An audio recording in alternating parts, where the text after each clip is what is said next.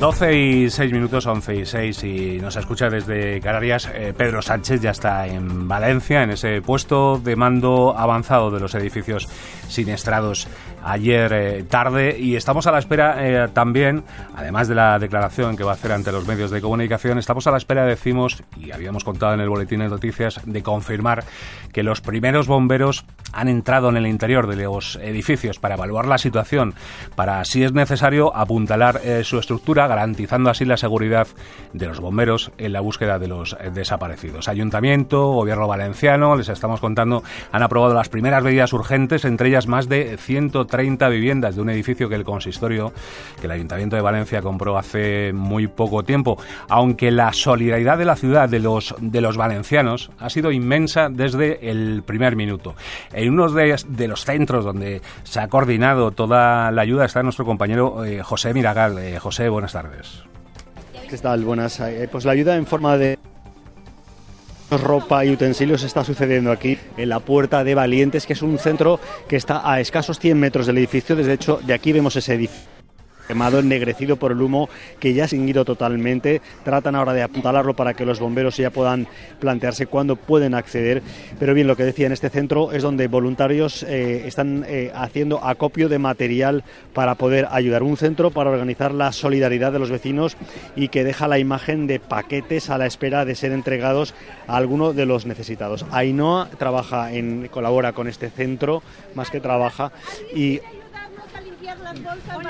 Mira, hay, alguien dice que si alguien quiere ayudar, como, como, como, escucháis, es, la conversación que se escucha aquí. Hay mucha gente moviéndose, todos colaborando, algunos cerrando cajas, otros organizando los paquetes. Ainhoa, buenas. Hola, buenas. Lo que más hace falta, te he oído decir ahora por teléfono, una de las múltiples llamadas que tienes que atender, es que hace falta leche para bebés y pañales. Leche para bebés, pañales para personas mayores eh, pañales para niños está bien, pero es como, claro, es diferente, los niños necesitan bastante pañales, eh, también compresas y por ahora ya está. También habíamos dicho hace nada que nos hacía falta ropa interior de niño de 2 a 6 años.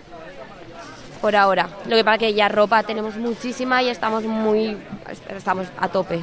Daniel eh, Vicente, que está, eh, perdón, de Valiente, está al otro lado, y ahí nos dices, te he oído decir que estáis saturados ya de ropa, que ropa no hace falta, ¿es así? Sí, eh, ropa en general de casi todas las edades ya hay suficiente. al menos para bastante tiempo. Lo que sí que se pide bastante es para farmacia, o sea, farmacia, medicamentos básicos, gasas, etcétera. Y pues, en realidad, la verdad que la comunidad está aportando bastante y se nota que en estos momentos la gente pues arrima el hombro. Ainhoa, Dani os pregunto a cualquiera de los dos, ¿qué tipo de personas son las que están viniendo a aportar cosas? Mm, pues realmente de, todas las edades, sí, de todos los grupos de edad y sobre todo ayudando también gente joven, gente mayor, mucha, mucha gente. Sí, quieren ser voluntarios y necesitamos ayuda. Lo que pasa es que el local es pequeño y no cabemos todos. O sea, sale mal porque dices, ojalá sí. Sí que es verdad que lo estamos metiendo a las personas que estén fuera para que estén ayudando a montar cajas, a poner y clasificar la ropa y eso. Eh, creo que Ainhoa está aquí, su compañera, su amiga, que es psicóloga, que antes hemos hablado con ella, que estaba a punto de romper a llorar y se ha puesto a llorar, ¿verdad, Ainhoa? Sí, hombre, claro. Es que ella conoce a mucha gente que vivía en el edificio. Claro, Valientes es un lugar donde pasa la gente, es un sitio que ellas mismas son unas personas muy bonitas y la gente donde estaba en el edificio, mi compañera me ha dicho que una de sus amigas que conoce mm, no saben nada, como que está desaparecida. Entonces, claro, hay personas que no han encontrado. Y quieras o no, es duro, es muy duro. no también creo que eh, las, las fallas, las comisiones ofrecido para eh, también hacer acopio de material y ayudaros, ¿verdad? Para poner, han dicho que tienen locales abiertos para nosotros para pues hacerle lo mismo, la clasificación de la ropa, llevarlos en locales que aquí ya nos quedan muy muy pequeños que no nos cabe nada y donde está él tampoco, o sea, no y mira que son tres locales. Estáis a través de las redes sociales indicando qué es lo que hace falta y lo que no, pero ahora aprovechamos que estamos en directo en Radio 5 a nivel nacional. A alguien que nos escuche, ¿qué le podéis decir que, cómo puede ayudar? Alguien que no sea incluso de Valencia, que sea de la otra punta de la península. O sea, lo que pedimos es que entréis en Instagram, ¿vale? En la cuenta de Valientes VLC. Ahí estamos poniendo en cada hora, cada momento, lo que hace falta, lo que no hace falta, eh, qué necesitamos, qué tipo de ayuda, eh, locales, no locales, o sea, quiero decir, si entráis allí es todo lo que vamos diciendo al momento, lo que se necesita y lo que no. Ahí no, ahí Dani, os, no os interrumpo más y os dejo seguir trabajando. Eh, pues aquí estamos, lo que haga falta, eh, seguimos ayudando, seguimos recibiendo gente y eso, lo que ha dicho mi compañera, en redes sociales sobre todo vamos comunicando y sobre todo ahora mismo eso, eh, farmacia y servicios básicos. Gracias a los dos. Como decía, estamos aquí mm. de fondo, no sé si escucháis el ajetreo que hay de, personas que continuamente traen material y cómo van organizando. Y, junto, muy cerca de mí, está eh, Cristina Hernández, que es una psicóloga. No la voy a entrevistar ahora, he hablado antes con ella, la he mm. entrevistado para los informativos locales y me ha dicho que necesita llorar mm. porque no, no soporta más la presión, pero conoce las implicadas en este accidente.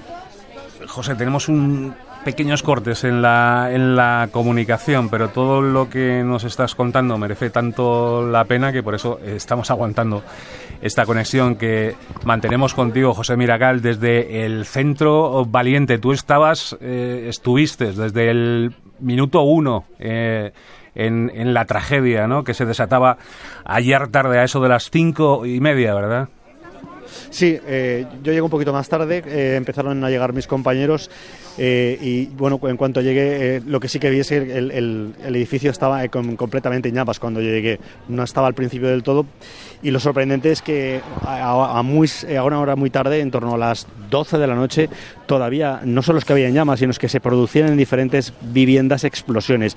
Ahora tengo el edificio delante, me he apartado un poco de, la zona donde estaba de Valientes para ver si la cobertura es mejor, estoy más cerca del edificio y lo que se ve es un esqueleto gigante de 14 plantas que tiene una especie de casi una forma de L. Eh, eh, hablamos de 400 eh, vecinos afectados y unas 140 viviendas y es como un esqueleto todo negro donde ya solo se ven las celdas, ya no existen ni balcones ni ventanas, todo eso ha desaparecido porque en un principio, según una inspección ocular no profesional, eh, al parecer todo el incendio se habría desarrollado básicamente a la cáscara del edificio al exterior, que es lo que habría propagado de una mm. forma tan virulenta las llamas ayer. Y además es una estructura de hormigón, no es una estructura de metal que las llamas eh, habrían eh, retorcido y eso podría haber provocado el colapso los expertos con los que hemos venido hablando a lo largo de la mañana aquí en Radio Nacional descartan ese extremo y ahora lo que intentábamos eh, confirmar, José, es que los bomberos